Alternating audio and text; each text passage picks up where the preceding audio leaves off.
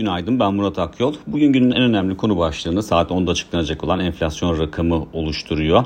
E, genel piyasa beklentisine bakarsak Bloomberg tahminlerinde ortalama beklenti %8.5 seviyesinde bulunuyor.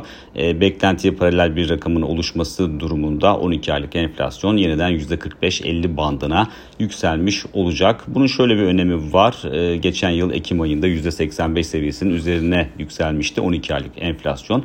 Arkasındaki e, arkasından arkasından gelen 6 ayda 8 ayda ise enflasyon e, sürekli geri çekilme eğilimi gösterdi ve mevcut durumda da %38.2 seviyesine gerilemişti. E, dolayısıyla bu beklenti, bugünkü beklenti gerçekleşirse e, uzun bir aranın ardından enflasyonda ilk kez yukarı yönlü bir eğilim göreceğiz ki Merkez Bankası geçen hafta enflasyon raporunu yayınlamıştı ve oradaki beklentilere baktığımızda da yılın ikinci yarısında yukarı yönlü bir eğilim sergilenmesinin beklendiğini görüyoruz ve bu kapsamda da Merkez Bankası e, yıl sonu enflasyon tahminini %58 olarak güncellemişti. E, bunun dışında bugün e, İngiltere Merkez Bankası'nın toplantısı var. İngiltere'de enflasyon son açıklanan verilere göre yönünü aşağı çevirmişti. Fakat hala e, hedefinde İngiltere Merkez Bankası'nın hedefinin de belirgin şekilde üzerinde bir enflasyon rakamı görüyoruz. Bu nedenle İngiltere Merkez Bankası'ndan da tıpkı ECB ve FED'de olduğu gibi 25 bas puanlık bir arttırım yapması bekleniyor. E, fakat e, İngiltere Merkez Bankası aslında ECB ve FED'le kıyasladığımızda sürpriz yapmaya çok daha açık bir merkez bankası. Bu nedenle aslında risklerinde yukarı yönlü olduğunu söyleme e, ihtimalimiz var. Yani 25 değil de 50 bas puanlık bir arttırım e, olma ihtimali de aslında e, çok şaşırtıcı olmaz. Fakat genel piyasa beklentisi dediğim gibi 25 bas puanlık artırımın yapılacağı yönünde.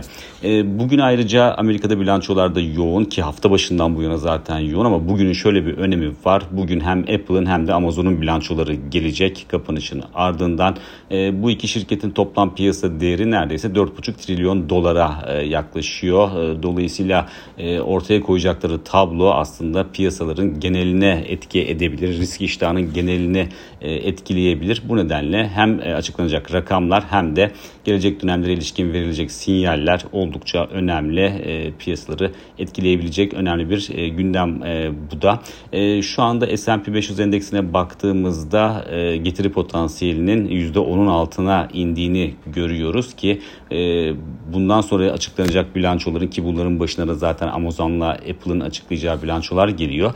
Bundan sonraki bilançoların e, kuvvetli sinyaller vermemesi durumunda e, artık piyasaların daha fazla değer bulmakta zorlanabileceği bir döneme giriyor olabiliriz. Dolayısıyla bilançolar bu açıdan da çok önemli. Geri kalan bilançolar ki zaten şu anda S&P 500 endeksinde e, şirketlerin yarısından fazlası sonuçlarını açıklamış durumda. Bu nedenle e, bundan sonraki bilançoların e, güçlü bir tablo ortaya koyması ve bunun hedef fiyatları yukarı çekmesi dolayısıyla endeks tahminlerinin de yukarı yönlü hareket etmesi gerekir. Aksi bir senaryoda e, daralan e, getiri potansiyeli e, piyasalar üzerinde bir baskı unsuru olarak çalışabilir. Bu nedenle bilançoları da piyasalar yakından takip edecektir. Özellikle bugünkü Apple ve e, Amazon'un bilançolarının vereceği sinyaller oldukça önemli diyebiliriz.